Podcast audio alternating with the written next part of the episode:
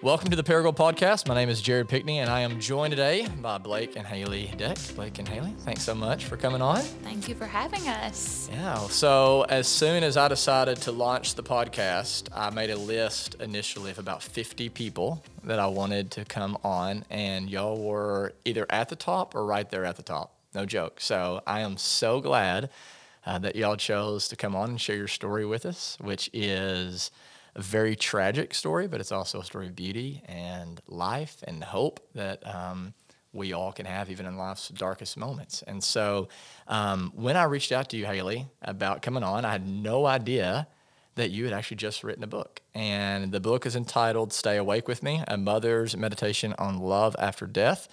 Um, which will officially be available for purchase when? April 2021 is when it will come out, be in the hands of people. So Fantastic. So Yeah, April spring 20 2021. That's fantastic. Excellent. And so um, whenever we talked about doing the podcast, I was like, you know, we'll just maybe make this kind of interview style and ask you about your story. But then you were gracious enough to give me the manuscript. Um, for the book, and I read it. Which, by the way, you're a brilliant writer. Oh, like thank you're you. amazing. And and the more that I've uh, talked to others about y'all coming on, even like Heather, one of our staff members, is like, "Have you ever like seen her writings?" And I'm like, "Where have you seen her writing?" She's like, "Facebook. It's incredible." And I'm like, "So you already have that reputation apparently for being a great writer." But I read the book and I was so impacted by it. What I thought would be good for us to do is um, I just want to read excerpts from it. And then I'll pause and then give you a chance maybe to respond um, just with any thoughts or feelings you have as you hear me read the words. That sound like a plan? that sounds good to me. And so, um, with that, I just want to kind of jump right into it. And so, this is um, from the introdu- uh, introduction, and Haley writes the following When I woke up that morning, I didn't know that it would be my last day ever with my children. It's funny how a day can seem so normal until it becomes the infamous date on the calendar that changes your life forever. We drove away from home as a family of four me, my husband, Blake, our daughter, Finley, who was almost two years old, and our baby boy, Sage Miles, with whom I was 30 weeks pregnant at the time. Five minutes later, at a red light, the vehicle behind us never stopped. In one instant, life as I knew it was completely gone, wiped away almost effortlessly, and leaving two broken parents trying to find their way in complete darkness. So that's it's you know it's a lot to go back to to remember, especially the moment because it was such a chaotic whirlwind moment. And I remember when it first happened. Um, first of all, I remember Blake yelling because he saw the car coming behind us. I didn't see anything, and I remember hearing him yell. And then after we were hit, I remember him turning around and looking at Finley, and I he just said, you know, oh my gosh, and I jumped out of the car. I remember pulling basically the door off the hinges to get to her, and I remember getting her out and not realizing the magnitude of what was happening because you never think that anything can happen um, to your children, to something, to someone who is so central to your, you know, existence. And I remember holding her and um, just yelling, Someone help me, someone help me. And there were nurses actually on the scene and they got to us. And I remember, you know, laying her down and they were doing CPR on her. And I never, at one, never for one second did I think that it was serious. I, I just never even considered that. And um, they told me she was breathing, and I remember um, just just laying there, being on the side of the road, just making sure she was okay. And I never even once had a thought about the baby that I was carrying because you know my two year old's laying there. And then um, the helicopter came and they wouldn't let me near the ambulance, which was so surreal because I'd never been away from my child. And then they're telling me, you know, you can't come in here. And um, so it was just a chaotic moment. And like I said, I never once even considered the magnitude of what was happening in front of me. Um, and so I think that that was really just the point that I don't know. I, I, I guess what I'm trying to say is it was so weird to just be living in that moment and not feeling like you were even on planet Earth anymore. It was just crazy from that moment on. That's probably the best way to put it is just not feeling like like you're on this planet. You don't know what's going on. You can't fathom what's going on. And even even today, listening to you kind of go back through that and uh, and feel like I'm back in that driver's seat is is it's just tough to tough to relive those moments. Yeah, I mean, it's a parent's worst nightmare, right? I, I could not give you another thing that would have. I mean, if you would have told me before, you know, when I had Finley, if you would have told me like there's going to be a day that she's not going to be here in physical form, I'd have just told you. You know, there's no living past that. And I remember driving down to Memphis because we were trying to beat the helicopter there, um, and the ner- they had to divert the helicopter to NEA Baptist because they didn't think she was going to make it all the way to Memphis to Le Bonheur. And the nurse from NEA Baptist called. My dad answered, and she specifically asked to speak to the mom. And when she asked that, I knew that they were trying to get to me to tell me something important. And I remember the feeling I was telling people to pray for my baby, but there was something within me that knew. I, I don't know what it was, but I just knew what was about to happen. And I remember screaming to Blake and my dad and my mom, who were all in the car, and saying, I will die. I will die. I mean, um, and the truth is, I've said it numerous times. I, who I was, did die that day. Um, but as we know, it's not been quite the journey I had once thought it would be. So, Sure. anyway. Yeah, so we'll get into more of the story as we um, read from the book. So I'd like to just hop back into it and let you kind of speak for yourself. Um, so, yeah, back to the book. It's okay, I whispered through the most agonizing tears I could have ever imagined, but in that moment, nothing felt okay. In fact, everything felt absolutely and absurdly wrong. Finley, my happy, smart, playful two year old daughter, who had been romping around the house only a few hours before, had been airlifted to a children's hospital with only minutes left to live. I held her hand and I told her it was okay, but inside I wanted to die with her. She must have known what I meant. It was okay to let go. Mommy and daddy and her family were there for her, and she didn't have to hang on any longer. Within minutes, Finley began to code, and a team of nurses came rushing into the room.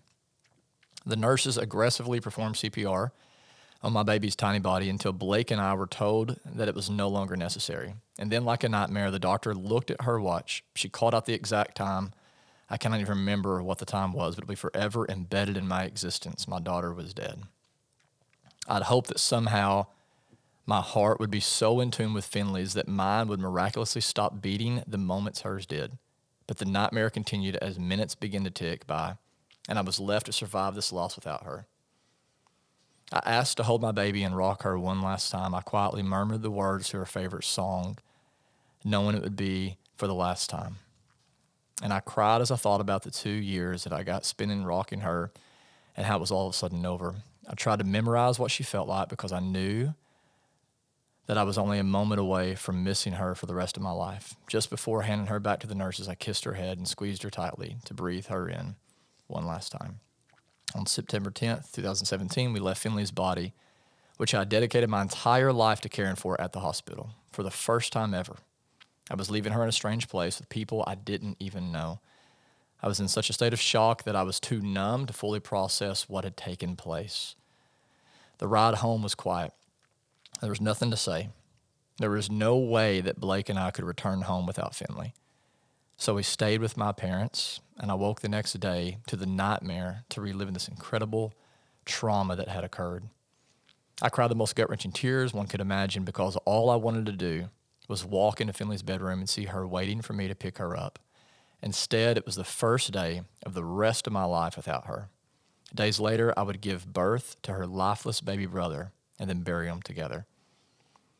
Within less than a week, our lives had changed so drastically that it would take nothing short of a miracle for us to be able to move forward. Whew, that one's tough. um, just hearing that being read to me, um, I don't know. I can vividly remember every single aspect of that day and holding her and um, I can vividly remember the last moment I held her and rocked her and I remember thinking that I was not sure how I would be able to continue life. Um, I, I just I can't even describe to you the unknowing, just the pure, not even knowing where to go next. Um, so I held her, and we rocked, and it just didn't feel real. And like I said, the next morning we woke up and um, you kind of have that weird, surreal feeling that you start remembering everything that had taken place because you know when you sleep, what sleep you did get, um, it kind of your brain stops for a little while, um, but then when you wake up, you're on repeat of the events, and that was very agonizing because as a parent, you spend your whole life taking care of your children, and that's I mean our goal is to protect our children. And so, of course, my mind goes to, you know, what could we have done differently? Could we have left at a different time? Or just all these crazy things that could you can't change. Um, and so, and not only that, but we of course had to go to the hospital because um, baby brother didn't have a heartbeat. So it was just a very strange time. Um, I think for me, one part, obviously, us, you know, once you get beyond the obvious loss, one of the toughest moments was that next day, and the person that's always been kind of the the rock of the family, the one that holds everybody together, watching her Yeah. in that moment made it just that much more real. Yeah. And I remember, you know, laying down next to you that night, and I just, I think I held your hand all night because I didn't want to let go. I didn't want, I don't know, I didn't want to be alone. And I knew that if there was anybody on this planet that knew the love I had for my children, of course, their grandparents loved them endlessly, but, you know, we had that intimate relationship with our children in our home and we both he knew where i was um, and i felt like maybe he was the only person that that would be that close. And so it was kind of hard but um, i just i just remember not wanting to be away from you because you were in the same boat as me i guess. Um, Well, the only person, right, that could really right. come close to understanding Right. what you're going through. and you're grieving for your significant other because I knew his heart was hurting for his little girl and his little boy that he never got to meet. And um, that's another thing is you your heart hurts for somebody else you love. And so it, it was definitely the first day of a very long journey. Yeah, you talk about the guilt, which you just brought up of could I have done this different? And so you talk about this in the book. So I'll just again read your words back to the book. It says, The fact that life could continue on when my heart was so broken felt even more disturbing. I lacked interest in everything food, conversations with friends, daily routines. Nothing seemed to matter. It was as if I had experienced what really did matter love and family so deeply that everything else seems so trivial. I just read that and, and I thought how many times I know in my own life I can worry about the stupidest things. You know, my kid not playing well in a soccer game or, you know, how much money I have or whatever. And then it's like, yeah, tragedy like this puts things in perspective. It does. Um, but I will also say that even post accident, we still, you know, everybody has those It's hard not to catch yourself from time to time. I was because you said that I, I was speaking to somebody the other day and I, and I brought up, you know, we just experienced this crazy election time. And I know that everybody is just on edge and everybody thinks it's such a big deal. And it is, don't get me wrong. Um, but whenever I come out with a statement like, hey guys, if this is what's shaking your foundation, if this is the big problem, you may be more fortunate than what you're leading yourselves to. And the first, one of the first responses that I got was, this is the leader of the free world. And, and don't get me wrong, that is big, but there's just a point where nothing else matters. Literally nothing that you can look, see, touch, feel. It, you know, there's so much more beyond that, you know. But that's not to say we don't even now Oh, yeah, like I said. worry about trivial Sure, things. Everybody sure. does, you know. And then we we often do catch ourselves though. We'll both kind of and we'll bring it to each other's attention like, hey, you know, that's not a big deal. so uh, it's definitely, like you said, helped us to kind of be aware of Mm-hmm. okay, you're you're worrying about something ridiculous right now. Mm-hmm. Yeah, Just chill out, absolutely. you know. Yeah. Um, But Yeah, for sure. So you you go on, and this hits on the guilt piece um, that we were talking about. But you said as I relive the events of September 10th over and over, the shock seemed to subside, and I was able to move on to the next agonizing step, processing my guilt. What if I had taken longer to get ready that morning? What if we had taken a different vehicle? What if we just not gone at all?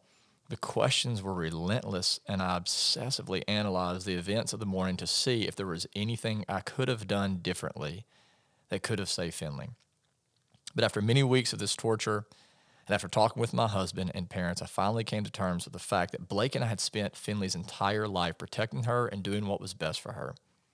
What is can be no other way because it already is.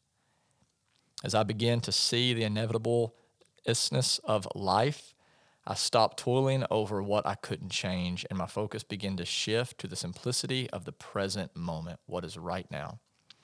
And in the present moment, when my mind was not wandering to events of the past or fears about the future, I found an unexpected light amidst the ever present darkness. I noticed that when my mind would wander off to the past or into the future, the darkness would cloud my mind once again. In the light, life felt less threatening.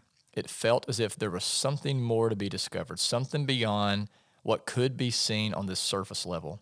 There was a truth waiting to be found beyond this physical experience, but I had to stay awake in the present moment in order to find it.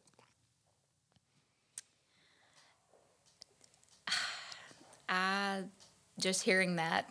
Sometimes when I hear what I've written, I'm like, wow, I'm so glad I wrote that so I can Oh, rehear yeah. it, you know? It's incredible. That's exactly it. I remember I already have somewhat of an obsessive compulsive, like, I will repeat things. I'm somewhat of a perfectionist, which is not good sometimes, you know. Um, but I will go over things over and over and over and and I remember talking to my parents and Blake constantly about, you know, could we have done this differently? Of course it was a much different tone than it is today. It was true agony. I remember just beating myself down thinking if I had taken five more seconds to fix her hair that morning or whatever, you know, when you think you're that close to not having what happened happen. Um, and it almost killed me just going over those things in my head constantly because it was, like I said, torture. Um, but then as I wrote, you know, I did have to come to terms with what is can be no other way because it is. I can't go back and change what happened. Obviously, if we had our choice, we would not have probably gone through this. Um, but I had to come into this moment. I had to, you know, just the simplicity of literally taking in a breath and saying, okay, this is this moment, this is what is, um, observing it, and, you know, allowing those emotions, those huge, huge, enormous emotions to be, um, but also kind of responding from that place rather than toiling in the past or trying to take on these future moments that haven't even got here yet. Um, and I did. I found light there. And so I remember um, being in the hospital bed ready to deliver Sage. And I remember thinking, um, how am I going to do this? How am I going to live the rest of this life without these children? Um, Finley was about to turn two. We had already planned her second birthday party, of course. And I remember thinking about how agonizing that day was going to be. And, you know, the holidays would come up because this was September. And, and I remember trying to take on all of those moments right there in that hospital bed. And then just as quick as I tried to take those on, I remember, I guess it was, it had to be something divine that interceded because I just stopped and I said, This is the only moment that I have to handle right this second. And I remember literally, physically taking a breath in, letting a breath out, and telling myself, You survived that second. And this is how you'll do it. And I remember breathing and surviving each second. And of course, the seconds got longer um, and easier to handle with time. But um, being present and tending to this moment is what really allowed me to have a clear head about what was happening and um, find some light and some peace a little bit of peace. And that's not to say there weren't waves of grief of course but Well, speaking to that, the the guilt part of it, you know, she she talks about us kind of telling her, hey, there was nothing else that we could do. We've always always done what we could to keep her safe, and and I think one thing that uh, I, I guess having that partner and having somebody else with you through it, um, you know, because as dads, that's our job, and I'm sorry, I don't know if I can get that out. But as you speak to her, you're speaking to yourself. He's had he the one thing that I've noticed about Blake for the past three years is that anytime he talks, he protects his girls, his babies, his boy now. Um, But that's al- our job. That's that's what we grow up thinking. That's what we're supposed to do when you have these children. He's always been very protective of me, and then he has girls. So And, um, thankfully, there's that person that you're telling them. You know, there was nothing more that we could do. This is, and I think the whole time I'm trying to make her feel better and move her to the next step, but I'm not saying those words to her. Um, you know, though those are trying to convince me that that's that that's the case, and and that's one thing that you know I I kind of hope comes of this is is you know we as dads we don't say things like that. Yeah. I love your heart, man. I know we were talking about before, just the tenderness and there's that yeah tenderness and toughness, which I think is just uh, yeah what I want to see in my own life and the life of my sons someday. And so, um, thank you for sharing that. Um, so we'll go back to the book. It says this: Out of desperation, I finally realized that whether I had chosen it or not, I had a new companion on my journey through life. That companion's name was grief. I let it be exactly as it was, overcoming me in my most vulnerable and broken times. And I soon learned to carry it with me as I began to step back into the everyday life, which now felt so unfamiliar, scary, and unbearably sad all at once. In allowing my grief to be, I was also allowing life to be. And along came the awareness that there was something more, something beyond what could be seen on the surface surface level that we call life. You know, I read that and I thought, you know, it seems like from an early age we're taught to stuff our pain. And so I was just thinking about how even as parents, whenever our kids fall down and get hurt, one of the first things I'm tempted to say is, "Hey, don't cry, don't cry, don't cry. You're okay, you're okay." Yeah. Um, and then as an adult, it's like that voice plays in your head, right? So you hear that when you're a kid, and then you become an adult, and it's like as soon as you begin to want to cry or experience grief, like there's some voice. It's like, "Don't do this, don't go there, don't feel that." Um, but throughout the book, you talk about how important it is, and I agree with this completely. That if you're going to make it through the grief process, you've got to learn to embrace the grief Right. not like shame it, not push it down, not say, all right, see you later, not today, grief. It's like you befriend it, Right. like you're kind to it. You're exactly right. I mean, that's exactly it. You befriend it. Um, so we don't want to feel grief because it's painful.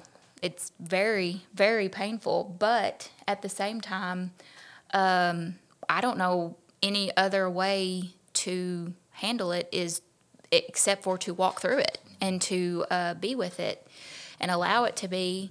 And I did have to come to that point where I knew that I didn't want to feel that way, but there was no other way. I had to feel it completely for everything that it was worth. Um, and in allowing it, it actually wasn't as scary because I was able to feel it.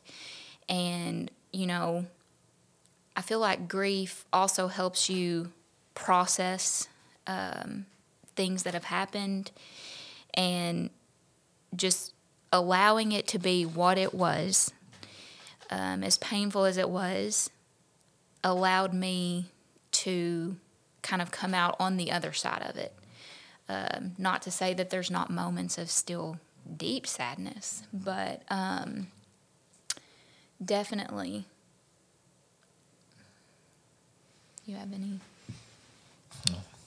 So you go on to talk about waves of grief, which you kind of just alluded to. Um, and so here's what you have to say about it. Back to the book. It says, You say, In the beginning, I felt like I was drowning under the giant waves that seemed to crash over me repeatedly and without mercy. Nothing felt normal anymore. I was living a new life, one that I did not choose. Blake and I were selling our home because we couldn't go back there without Finley, and the neighborhood we used to walk through every day became strange and unfamiliar. Everything that my life had once revolved around was suddenly gone, and I was left wandering aimlessly through some incredible emotions. I spent many days gasping for air, overcome by the incomprehensible sadness at the constant thought of Finley and Sage, and wondering whether the waves would ever let up. Maybe they would always be a hundred feet tall and bear down on me relentlessly for the rest of my life. At some point during my journey, I learned that it was much easier for me if I allowed the waves to be. I soon learned to recognize and say yes to the waves in order to feel them completely. When I sensed the overwhelming emotions coming on, I would take a deep breath and say, okay, right now I feel sad. Then I would try to feel those emotions for everything they were worth. Sooner or later, I realized that no matter how painful this experience of grief was, I would forever choose the physical moment that I had with Finley and Sage, even with the waves.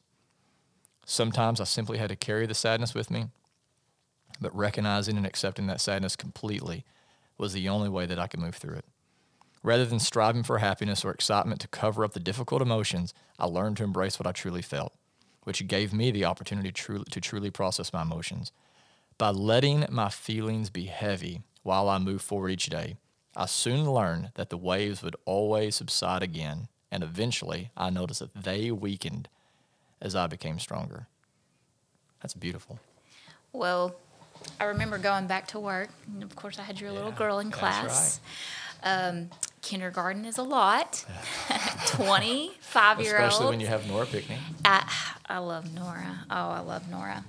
Um, first of all, I had the best class I could have ever imagined. Like it was divinely set up for me. The parents, I, I just cannot explain to you. That class will forever hold a special place in my heart. But I remember going back and I remember I, I walked into the classroom like the weekend before because I knew I had to see it post Finley transitioning to heaven because I needed to feel what it felt like walking in there, knowing that I didn't have two physical children I was going home to. And I remember walking in and just being overcome with the feelings of sadness and just anything you can imagine. Um, as I saw her pictures that were there the day that Friday afternoon I, that I left, you know, and um, I remember just wondering how am I going to give to these five year olds that so need you? How am I going to do that um, when I don't even know if I have anything left to give? And so um, that's kind of what I'm talking about in the book when I say that I had to kind of carry that sadness with me um, throughout the days because, you know, life continues on. And I just walked through the days the best that I could. And if I was sad, I tried to acknowledge it and um, just let it be what it was. But at the same time, just being present with them allowed me to stay in this moment rather than relishing in the past and then the events that had happened or worrying about something that was coming. So um, it honestly helped me to probably process my grief even more, getting Yeah. back into it. Sure. But yeah, we were so glad to have you back. By the way, I And love so those kids. I'm wondering, and, and and this question just came to my mind. You know, I remember, um, I remember you coming back for the first time, obviously, because my daughter was in your class, and you know, it's when you're on the other side. and This is a question I, I think that I want you to answer because even if we never experience a tragedy like this, we're going to know someone who experiences tragedy. Right? We'll experience our own tragedies, and then others will experience. And I think oftentimes you want to help people, and you have no idea what to do or what to say. And so I can remember even you coming back, and there was a part of me that was like, everybody's probably going to look at them differently, and I'm I'm sure they don't want people to. Um, and so I just want to maybe just treat Haley the way I would have if nothing happened, or Blake, which I didn't know as well at the time, but but then there was another part of me that thought, man, I bet they're spending every waking moment thinking about this. So it's not like I'm going to bring something up that they're like, oh, I'd actually forgot about this accident. Thanks a lot for bringing it up, man. And so, you know, there was another part of me that was like, no, it feels very like um, cold hearted to not be like, hey, how are you doing? You know? And so I, guess I'm just curious from your perspective now going through this, and you talk a little bit about it in the book, I think, but what seemed to be most helpful? Um, what advice do you give to those who are going to have other friends that are going to experience their own tragedies and they just want to care well for them? What was most meaningful to y'all during that season? So early on, I think um, from first and foremost, from the perspective of the person that's in that circumstance, you have to understand, and and you are in that moment, you know, that people don't have a clue where to go, where to, you know, what to say. Every single person that you run into wants to acknowledge that they're thinking of you. And, uh, you know, I actually had a couple clients that the first time I saw them following our accident, they, they froze. They stood at me. One very good, uh, you know, friend and, and client that I'd worked with for a while, the first time I see him, his feet doesn't move. He completely locks up and he stares at me for about 10 seconds. And, and the only thing I could do was say, man, it's okay. And, uh, but, you know, we, we try to express our feelings. We try to tell people that we're there for them. And really and truly, that's all that you can do. Um, because no matter how it comes along, we, we did want to be treated as if nothing ever happened, but at the same time, we knew that that can't happen. It can't happen in our in our minds, so we know therefore it can't happen in the other person's mind. And I will say that this community, I can't even I I dote on this community all the time because we have never been carried so much. And and people I guess what I'm trying to say is this community did it perfectly. You know, um, I don't know what I would have done if it would have been my friends going through something, but I can say that this community has loved on us, supported us, encouraged us, loved our babies, um, and you know, the parents in my class, y'all, y'all were phenomenal, and I don't think anybody could have done any better than what they did, and so you're asking how you want to I, honestly i don't even know really how to answer that because i i don't i don't know for sure even how we wanted to be treated. We were in so such shock um, that we didn't even know which way was up. So the fact that people were there, but nobody was too imposing or anything like that. Nobody treated us weird. We did definitely get some looks when we were out, like Sure. people like they had seen a ghost, you know. Um, so we kind of and and honestly, humor is our thing. We would kind of chuckle about that because we were like, they just saw a ghost, you know. So, so I had I had one, and, and I probably shouldn't even say it, but I but I had one that I, I ran into a lady probably three months afterwards. I'm trying to get it out of the house. I'm trying to go in place, and I and I run into Dollar General to grab something really fast, and and I, I look to my right and I see somebody I recognize, and I said, "Hey, how are you doing?" And, or "How have you been?" And her response is, "Better than you." Oh man. Listen, You're like, But we- you immediately understand that it's like sh- they have no idea. nobody knows Yeah. what to say and and that just has to be a mutual respect on both sides luckily we were i guess at a place where honestly though being lighthearted about things i know this is obviously a heavy topic but Sure. bringing a little bit of lightheartedness to Yep. stuff can definitely help you heal Yep. and so Yep. i don't know Yeah, i think for that sure. we kind of laugh about things like Yeah. that but And that's a good segue because we're going to kind of move into part of the book where you talk a little about laughter and Oh, yeah. choosing to think positively through these things. So, um, back to the book. Everything was dramatically different since life had changed so suddenly and unexpectedly. Instead of waking up every day to take care of Finley or the kindergartners that I taught, I was waking up with one goal in mind make it through that day and that day alone. Taking care of myself and processing this new situation was my only focus, and it quickly took every bit of my attention. I devoted my time to feeling the emotions as they came, accepting them, and eventually learning to accept the present moment.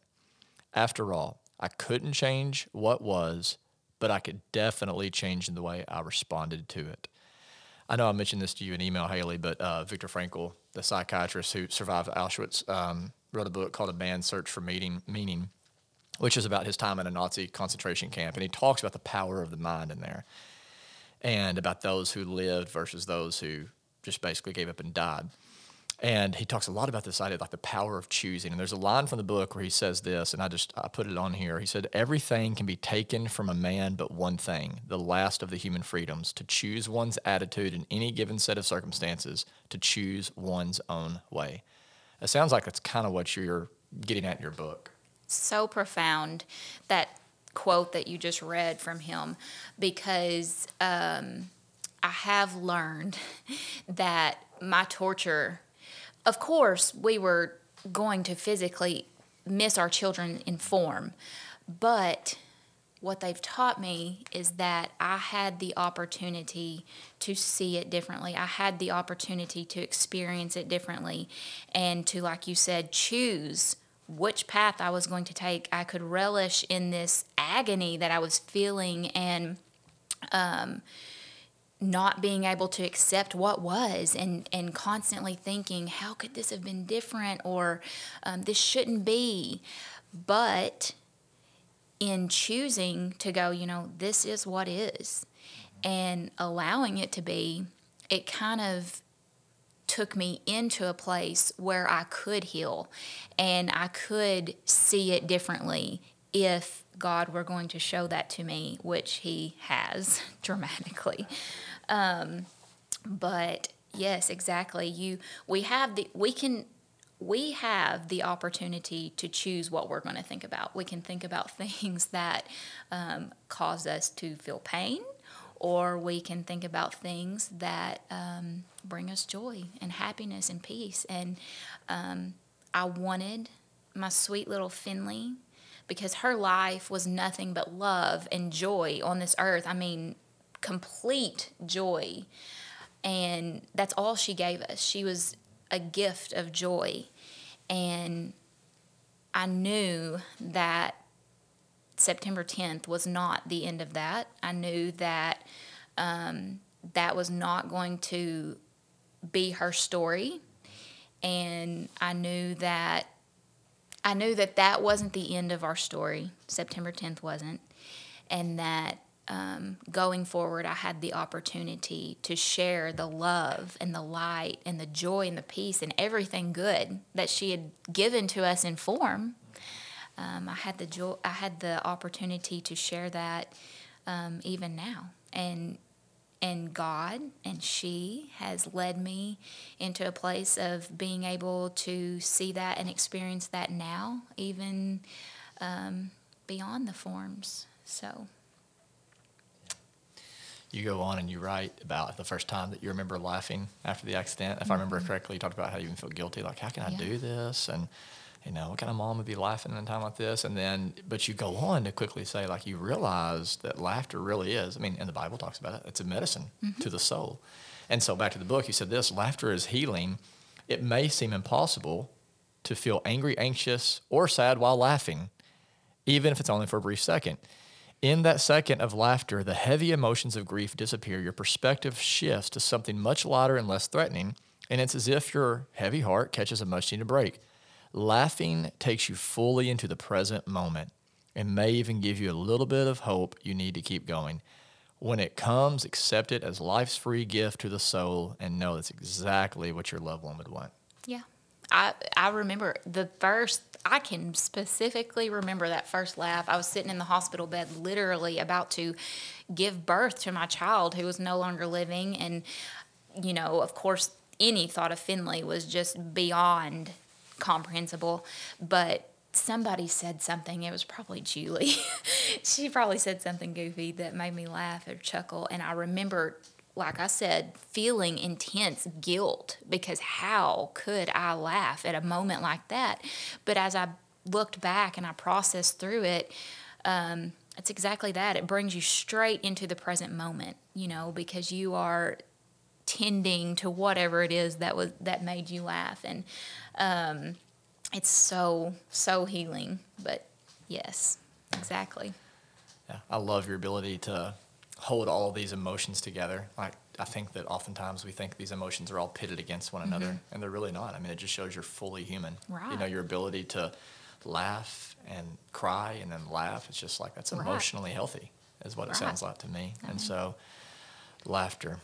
So back to the book. I've got a few more excerpts um, before we end our time. Um, Haley writes this: "There's no going back. There's no changing what is." After reminding myself of this day in and day out, I begin to truly accept the present moment for what it is. A part of me grieved the fact that it couldn't be changed, but another part of me felt relief that I could let go of those agonizing thought patterns and realize that I was never really in control in the first place. Not only did I begin to accept the present moment exactly as it was, but I began to experience a radical shift in thinking that I never would have anticipated. Rather than feeling as if this was all a huge mistake, a fault in the divine plan that I was now forced to navigate through, I felt strangely different about it. I thought that maybe this wasn't a mistake after all. Maybe I had simply assumed that my life would be different than what it was, and my assumptions and expectations were actually causing my suffering.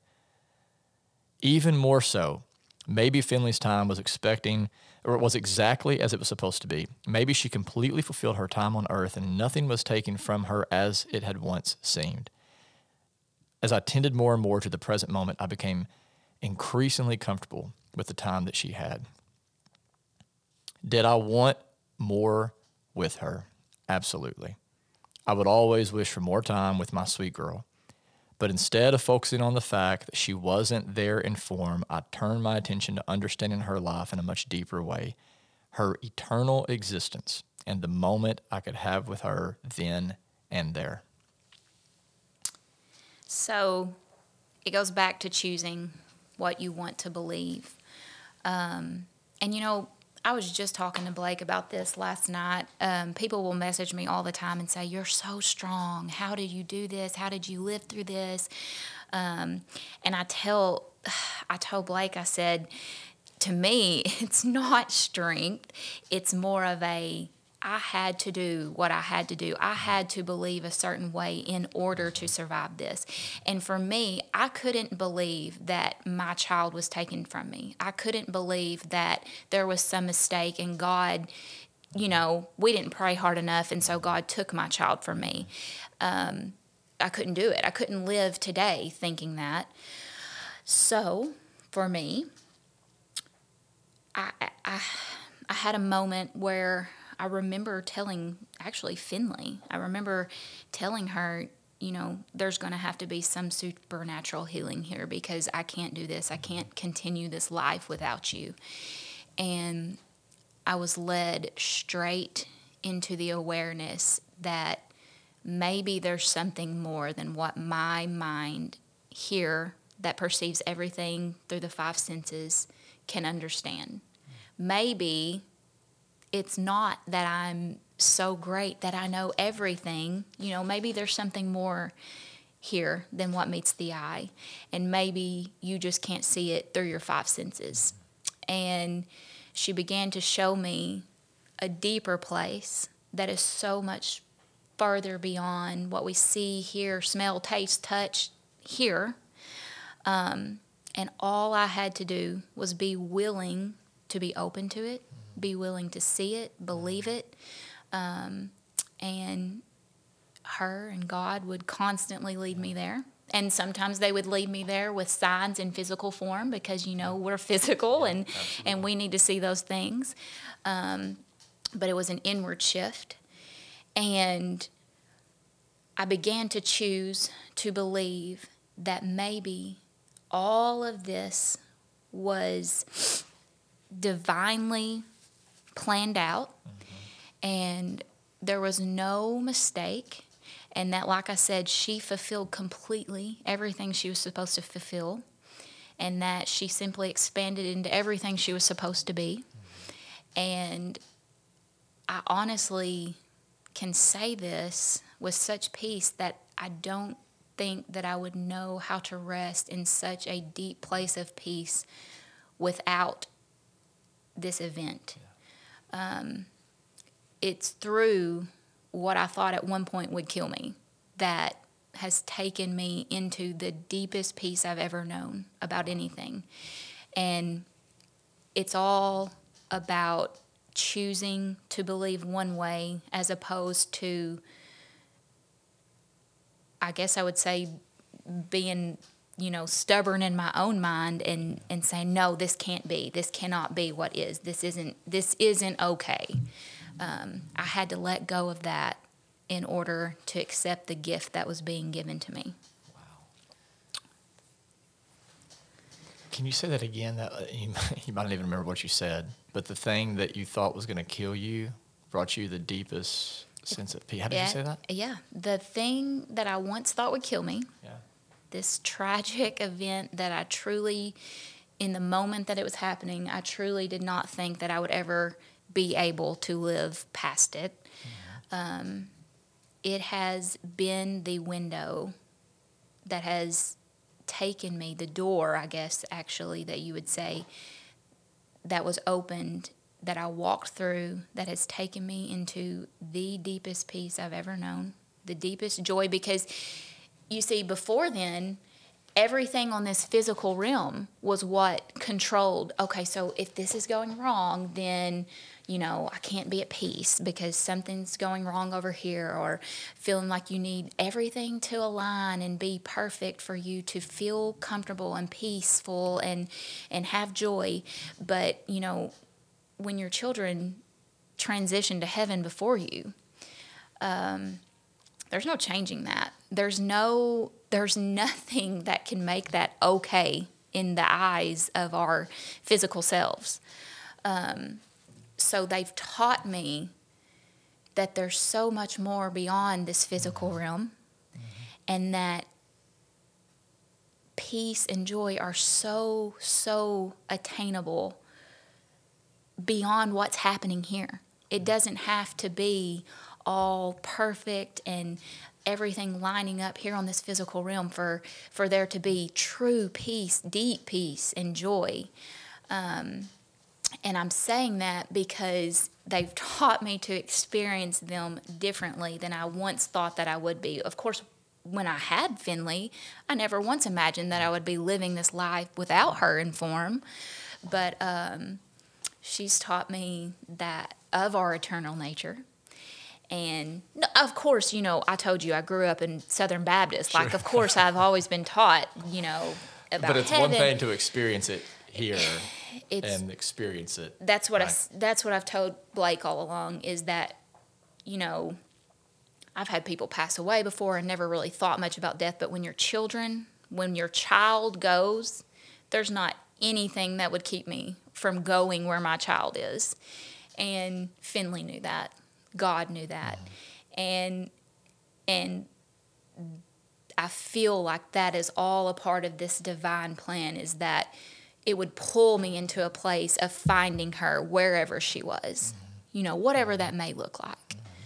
Um, and so, and it's been a place of deep rest. And, and so that's just, I, I, that's why I want to share this because it's so completely opposite of what I would have ever Absolutely. originally thought Absolutely. but it all stemmed from being open to it and allowing whatever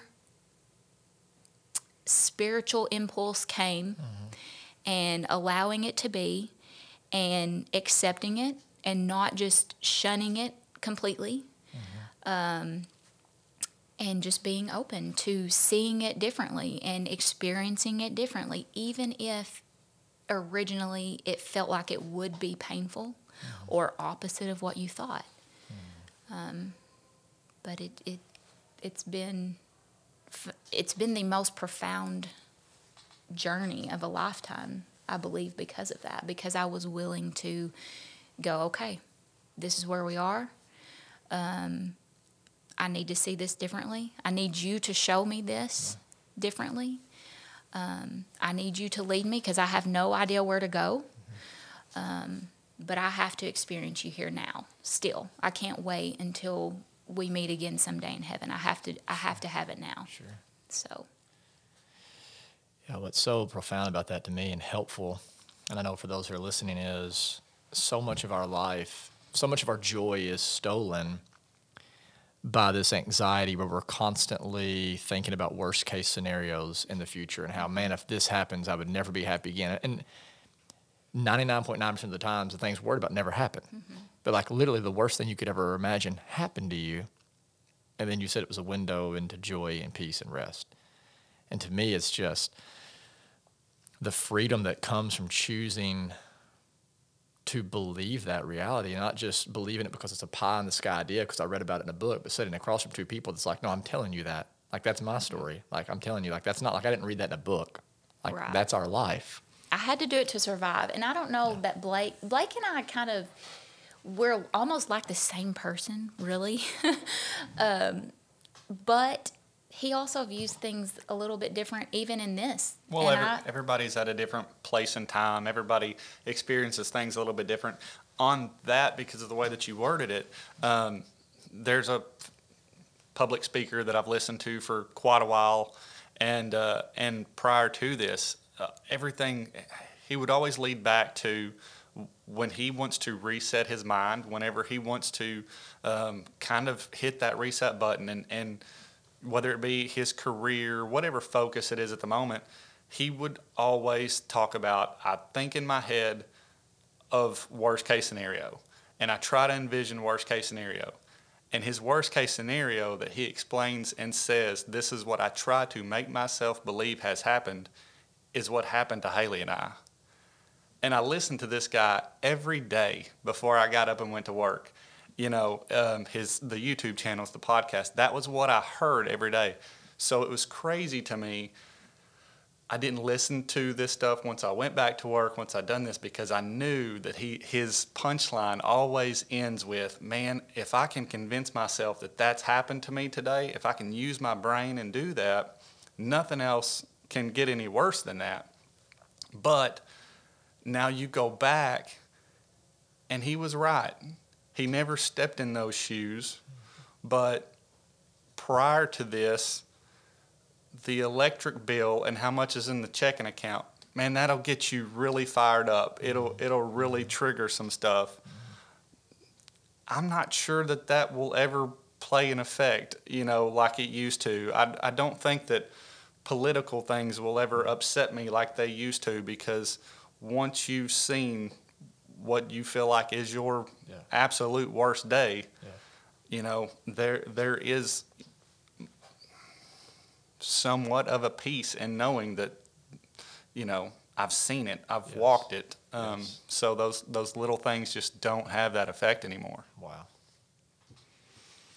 So there's two more excerpts that I want to read, and then um, we'll end. So you do talk a lot in the book, and this kind of transitions out of kind of what you were talking about already. But you talk a lot in the book about surrendering your need for control or to control life, and I love this section. Um, you write, I've come to a point in my journey where I realize that no matter how wrong it feels, that my life has played out this way, and my life has played out this way. This moment can be no other way because it is simply what it is. For me, and this was huge to me, for me, forgiving the moment means letting go of any anger or resentment towards this moment of life. It means letting go of my ideas about how my life should have gone and accepting the way that it is. Forgiveness. It's huge. Um, I had to come to that point where I realized that I didn't want life to be the way it was. Um, as a mother, it was completely unacceptable, and it was killing me. In my head, what I was thinking about it is what was killing me. Maybe not even the actual situation, but what I was thinking about the situation. And just as I said, I had to learn to forgive the moment. I had to learn to um, let go of any resistance to it and let it be what it was. And um, you're right. Forgiveness was a powerful point in my journey because it allowed me to take that next step in healing. I could not move forward and experiencing experience them differently, like I've talked about, um, without forgiving the moment because that's where we were. So That's powerful. Have you found that um, forgiveness for you in this within this moment is it like a one and done type deal where you're like I had a like I stuck a flag in the sand, or is it like no, like I have to choose to keep forgiving? You know, that's a good question. Um, I feel like I've had to come back to it. Um, I feel like ultimately I probably was able, I had one moment where it was like sureness, like you have to forgive this moment. You have to forgive this whole event. Any resentment, any resistance you have towards it.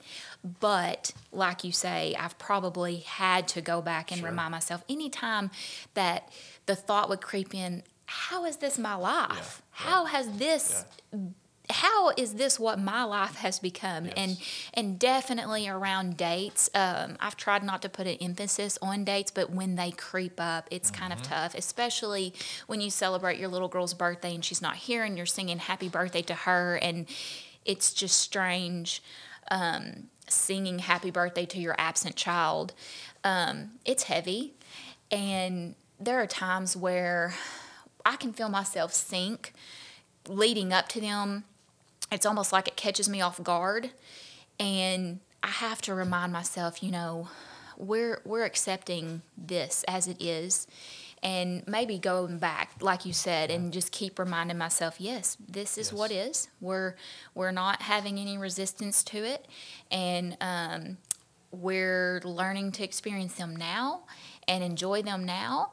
And and you're definitely right there. It, it it's been a process. I don't think it's been a one. I've never looked back you know. yeah, yeah, never once yeah. again had to had to remind myself of this. Every this whole process i've listened you know i listen to spiritual teachers and and uh, podcasts and everything, and I will listen to the same messages over and over and over, um, almost to the point that I can quote it just because it's almost like it gets down into my soul, I guess, you know.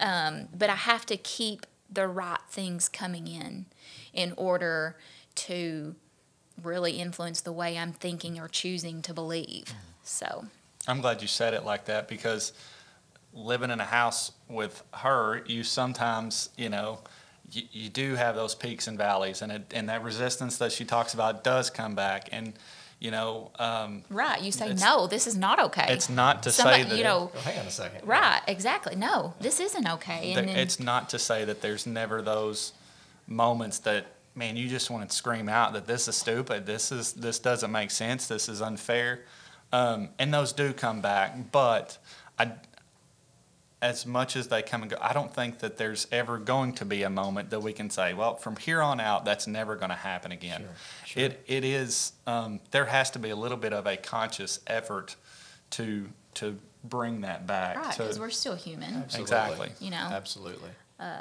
Definitely, we we've seen a deeper side, but we Yeah. we are definitely still human. Yeah. So, Well, and I think that there's for everybody. I mean, there's just so many layers to us to where you think like I've completely forgiven this person or this moment, and then there's a song, oh yeah. or then there's a date, or then there's a place, and you're like, ah, and you didn't know that part was in you.